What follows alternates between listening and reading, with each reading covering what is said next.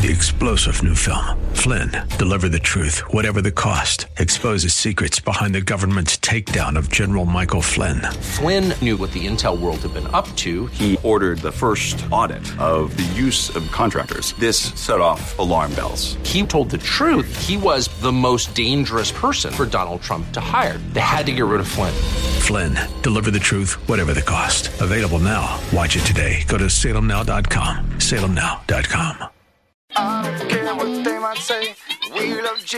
anyway. One of the greatest accounts in history found in Genesis chapter 6. That is where we turn our attention today as we continue our series Arise, Move, and Go here on Way of Grace with Pastor Jessica Gistand.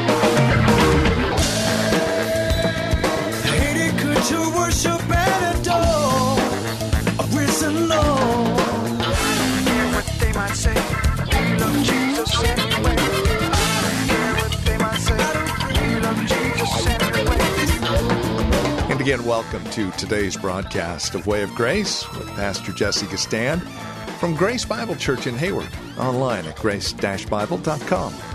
We're in Genesis chapter 6. You know, we are called to be light and salt in this earth, and we look about us and think, man, it's hard to be that. Well, how much harder was it for Noah? That is what we're looking at here in Genesis chapter 6 as we take a look at the state of things from God's viewpoint and the grace of God to one man. Here's Pastor Jesse and today's Way of Grace. So now let me just let you see what's going on here. I'm going to tell you two things. I'm going to tell you what it is not, and then I'm going to tell you what it is so that we can keep it moving. In Genesis 6 1 and 2. And it came to pass when men began to multiply on the face of the earth.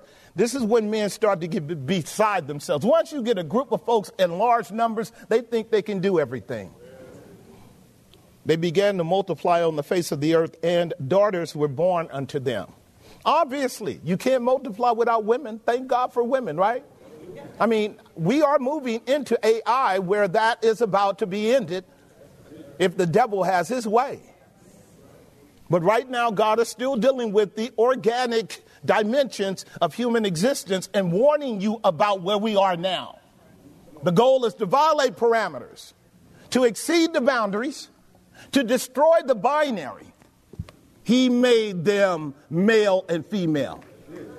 But before we get there, what he's helping you and I understand is the need to recognize that the biological imperative to have children is designed by God to be within a framework of marriage, and that marriage is to be designed around the compatibility of persons at the spiritual level first.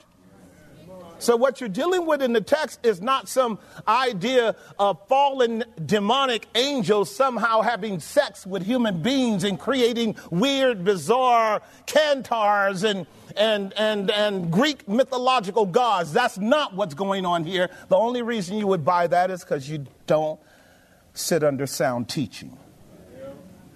Are you keeping up with me? So, our text, if you're listening to me deal with the doctrine of angels on Tuesdays and Fridays, I've explained that. Angels don't procreate, they don't copulate, they don't have the physical apparatus for it. Angels don't multiply, and angels don't diminish. Angels also don't die. So, drowning them in a flood doesn't help. Y'all keeping up with me? Right. So what we're dealing with in our text is what God has always dealt with.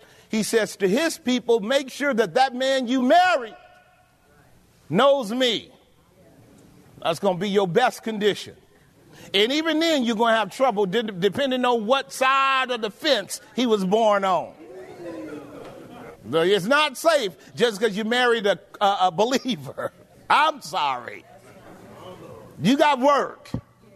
If that believer doesn't hang out with God as we're about to see, you're going to deal with a brother that basically is not operating out of his identity. This is even more true for the female. Every man's wife is godly in his own eyes in order that he might say, I do. And then a week later, the trouble sets in. Y'all know what I'm saying is true. Marriage is more than difficult. And what the Bible says is at length, when you violate the parameters of being equally yoked, you're going to end up having a society after many, many decades and centuries that we're dealing with in our text. I have told these people at Grace for years what you're looking at in Genesis 1 6, 1 through 7 is simply society, cultures after Jesus. In other words, Jesus is done. In other words, God is done. When you mix the seeds, the godly and the ungodly, and they begin to proliferate, a good portion of their children are going to be ungodly. And over time, any influence on the part of the divine is going to leave the culture, and the world is going to look like my nation. We are a post Christian nation. I live in a nation where we have abandoned Torah, we have abandoned the totality of Scripture. We have abandoned the true and the living God, and we have abandoned Jesus. We are the apostate children of former generations. Am I making some sense? That's where we are. Now, I heard my older speaking to uh, Psalm 72.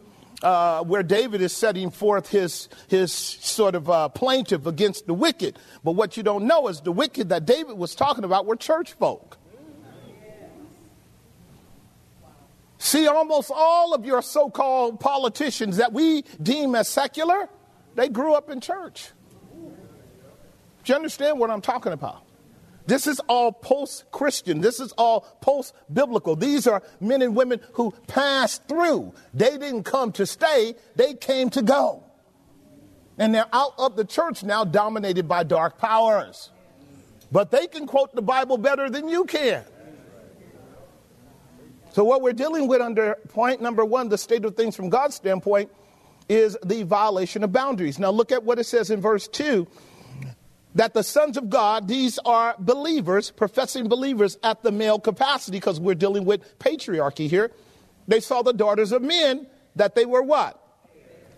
And they took them wives of all which they what? So they married them. This wasn't just hitting women over the head and dragging them in the bushes. This construction in Genesis 6, verse 2, is the same construction in Genesis 3 4 when the text said, And Eve saw that the tree was good for food. And that it was one to make a person wise, so she took of it. This is what we would call a recapitulation principle. Haven't I taught you that? So now the society as a whole is doing what Eve did, eating of the fruit that was forbidden. That makes sense, doesn't it? Construction is exactly the same. She saw, she took, she ate. They saw, they took the women, and they entered into marital union. And then you get the outcome. Look at it, what it says. That the sons of God saw the daughters of men, that they were fair. They took of them wives of all which they chose. Verse 3 now here comes God, and the Lord said. So what you're about to get is a bird's eye view of God's perspective of what just happened. Because see, God knows the outcome of our choices. He already sees it coming. Because we're paying God no attention. We're not doing what God says. Listen to what it says. And the Lord said, My spirit shall not always strive with man, for that he is flesh, yet his days shall be 120. Do you see that? So this is where we have now reduced the chronological average of man from almost a thousand years down to 120. I told you about that, right? So use this as a 10 factor reduce. If men living almost a thousand years, you reduce it, they're 100 years old, right? That's where you and I are now. The 120 became an average after the days of Moses. God said, I'll trail it off. After the flood, immediately it trailed down to half the amount of numbers. You got a few men that lived a couple hundred years old, but not much more than that. Noah is the only one after the flood to live to be 950 years old. After him, in the days of uh, Abraham and following, only about 150. Abraham lived to be 175 years old. That's pretty old, but the numbers have reduced, have they not? That means God does not want to contribute to the proliferation of the ungodly seed by patriarchy being 700, 809 years old. That makes sense, right? Helping you also, the other element in that text is that God is going to destroy the world in about a hundred years. Now, please hear me. God is not telling anybody on the planet this. They don't know that there is a major catastrophe coming. And they're going about life as they normally do. They are in the dark, don't, aren't they? And it would be good if they had a futurist around. That was my opening point. Somebody that can go around, hey, hey, hey, hey, I'm letting you know this game y'all running is not going to run for a thousand years. Just kind of letting you know. I'm letting you know you need, you need to work on your money. I'm letting you, letting you know you need to work on a proper place to be. I'm letting you know you need to be dealing with your relationships because I'm telling you these hard times are really going to be the evidence of the fog of war.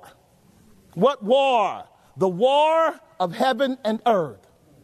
The war of the fall of Satan controlling the hearts of men, teaching them to violate God's boundaries so that it produces a society of fleshly, carnal men and women who do the devil's bidding. Does that make sense? Would you call that a war? It's a war. And there was war in heaven. Michael and his angels fought against the devil and his angels. And the devil was cast down to the earth. And there was a war in heaven. So earth is always the kind of theater of a spiritual war. Y'all know that. That's what you're getting in Genesis account. So now let's look at the implications of that because this is important. And I'll deal with this issue here, uh, striving, uh, in, in a moment. Under point number, uh, uh point number one, subpoint A, the violation of the boundaries, listen to the way the language sets itself up. I'm going to start at verse 4. There were giants in the earth in those days, and also after that, when the sons of God came in unto the daughters of men and they bare children unto them. The same became mighty men, which were of old men of renown. So here's what you need to take from here is that there is often this really weird psychosis that goes on in society when human beings live outside of God's will and they begin to collaborate at the intimate levels and business levels and, and levels of science it just appears biblically that some of the most notorious ca- characters on the planet who end up wreaking the most havoc on society are people who are deeply knowledgeable about the Bible. Most of your rulers, your monarchs, have always been interested in knowing what God was up to so they could play God. I'm teaching you guys a lot about the uh, importance of the Holocaust for those of you who are keeping up with me and following my, my presentations. I'm teaching you how that the Holocaust had fundamental patterns that led up to the destruction of those people and then post effects as well, and that we are in a second pre Holocaustic scenario right now. Many of us can see it, and all of the survivors understand it where we are today. Well, what you must know is that Hitler was absolutely uh, fixated on knowing about religion and having power over the church and having power over the relics and the artifacts in the church. Because what you have with wicked men is an allegiance with demonic powers that are often always wanting to bring into captivity the things of God. This is why you have Nebuchadnezzar really grasping after wise men to sit in his council. And hence Daniel and, and Meshach, you know, uh, Shadrach, Meshach, and Abednego are there. This is why in the days of Artaxerxes, you got some of our wise Jewish brethren like Nehemiah and Ezra in that, in, in that upper circle of the rulers. This is why even with Pharaoh, he has Joseph in his council. And there would have been other godly men there. I told somebody this the other day that the revelation of God has always been on the planet. And power will always take the wisest men. Now, today, human wisdom is operating out of a sense of secular scientific prowess, power through secular science. More than a couple of hundred years ago, it used to be a conflation of science and theology. Did you know that? Right, so I'll just leave you with that. Your Bible will teach you that the power structures will always hire and pay wicked men like Judas Iscariot to be part of the betrayal system of the elite and the aristocracy. So when you read here giants in the earth, when you read here renowned men, these are men who have been wise and understood how sociology works. They've been men who have been wise to understand the fears and the limitations and the traditions and the perspectives of people on a societal level because you can only control people when you know them. So then the text goes on to explain to us over in verse um, verse 5 and God saw that the wickedness of man was great in the earth, and that every imagination of the thought of his heart was only evil continually. Isn't that an amazing assessment? Now, this is a bird's eye view. Let me take you back to the horizontal for a moment to help you. The horizontal looks like this it looks like people working, engaging in commerce, paying their bills, albeit with some tribulation. It looks like people marrying and giving in marriage, doing life as normal. That's what it looks like on a horizontal level. Y'all keeping up with me? It looks that way with a small measure of instability around a little crime here and a little crime there. This is what I call the maladjusted behavior of the ghetto. When you live in the hood, as I did from day one, things are normal for us around crime and sleeping with several women and several men and having babies out of wedlock and going to church and coming right out the church slinging dope and killing each other. That was the norm. That's what you're dealing with right here. That's what you're dealing with. So don't create a dichotomy in this and think that what you're looking at, Genesis 6, has never ever occurred before. No, this is the world we live in. And some of us, any, it doesn't matter your ethnicity, if you grew up poor, you know what I'm talking about. You and I would be jaded when we would see somebody getting robbed. We just keep going. We see somebody get stabbed. We just keep going. We see somebody get killed. We keep going. Because that's called being maladjusted to evil. Does that make some sense, child of God? It's called being in the fog of war. Now, God sees it for what it is. He sees the groups, he sees the gangs, he sees the legislators, he sees the rulers, he sees the assembly, he sees the council, he sees a hierarchy of authorities in the physical dimension, and they're all thugging. They're all hoodlums. They're all criminals and they want the rest of the common folks on the ground to stay criminal in their behavior because when you overcome criminality, then you get to walk in your autonomy and you get to discover that God blesses obedience, parameters, boundaries, and things like that. Am I making some sense? The ways of a transgressor are hard. I grew up in that and it didn't mean a thing to me. It made me tough. Got educated, played ball, achieved several kinds of goals, simultaneously slanging dope and harming other people. Did you hear what I just stated? Until God shut me down in His mercy.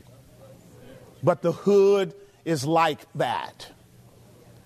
And when you got a whole society living like that, and that's what we're looking at in terms of the aggregate whole of our world and the unhinged, that's my next point, unhinged violence of our governance, the world is turning into the ghetto.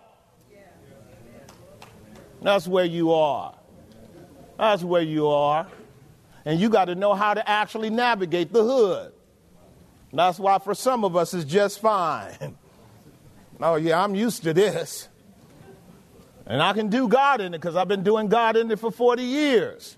This is what I love about the Holocaust survivor presentations I'm giving you with you. Them, some, them brothers are some good thugs. The Bell brothers were some thugs. They knew how to do it. They knew how to arm up and deal with the enemy and help people escape because they understood to actually submit to ungodly governance is to put yourself in limitations where you are forced to be immoral. All right? Am I making some sense? Those brothers went out into the woods and said, You know what we're going to do? We're going to engage in some guerrilla warfare. and they would go in at night and sneak people out. Say, We got pathways and routes to help you escape what is here and what's coming. Well, what about if they come after us? Let them come up in here. We know these woods well. Let them come up in here.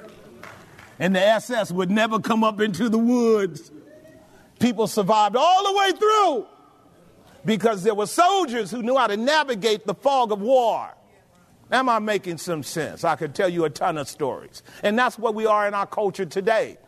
We need wise men and women, wise as serpents and gentle as doves. That's what Jesus said. I'm putting you in the midst of wolves. Don't you think this world loves me or you? Now, if you're a sheep in the midst of wolves, don't you have to be alert?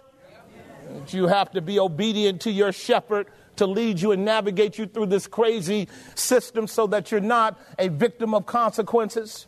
It's what we're dealing with in our text.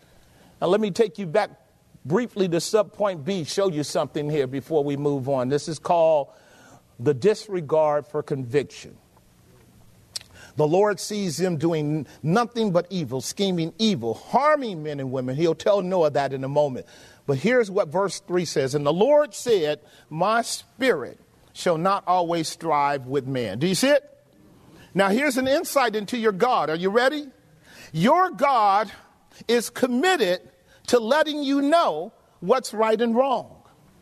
Now, I've told you when you read your Bible carefully, you can't read your Bible and not know a God who is vitally committed to being in the midst of your mess, to tell you about your mess and give you a remedy to your mess. You cannot read your Bible and think that God is a God of far off and he doesn't care. He's indifferent and we don't know where he is. Your Bible tells you and I that God immediately pursued Adam and Eve when they fell. That means he's interested. The Bible tells us he immediately addressed Cain even before Cain did it, caught it on his face. That's called caring. And so when the text tells us that God strives with us, you know what that indicates? We largely wrestle against God. So I just want you to know that the Spirit of God is everywhere present because He's omnipresent, and He works at the level of uh, conscientiously opening you and I up to the moral implications of our choices. He, he makes us aware that the way we are thinking is problematic doesn't he? He helps us to deal with the struggle within of violating boundaries. That's Romans 2 14 and 15. The law is written in your heart. You and I, generally, as a, a, human race across the world, we know that it's not right to murder, to steal, to defraud, to harm people. We, we know that. We're created in the Imago Dei. But the conscious, having those larger building blocks of moral parameters, need the added assistance of the Spirit of God pressing down on you to make you aware that your actions and your thinking is not good. This is the crisis of conscience. Am I making some? Raise your hand if I'm making some sense, because I'm to stop right here if y'all not getting it. It's called the crisis of conscience. You see a child start to develop that about three or four years old. The first couple, two or three years, the child's conscience is really committed to the ego of self. And the child is simply driven by making sure he uses everything around him, she uses everything around them to get their needs met. You got grown ups like that. This is what we call narcissism.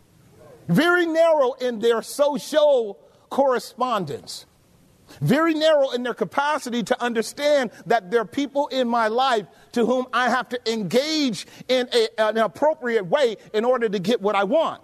And that those people have the responsibility of not giving me everything that I want, and it's going to train my conscience to know socially what's good and what's bad. Does that make sense? And so, what we have going on in our text is God giving you insight into the fact that though he's everywhere present and that he sits in the heavens, his spirit penetrates into all of our heart to give us a witness of what's right and wrong. And on that note, we will close out today's broadcast of Way of Grace with Pastor Jesse Gistand, the ministry of Grace Bible Church right here in Hayward.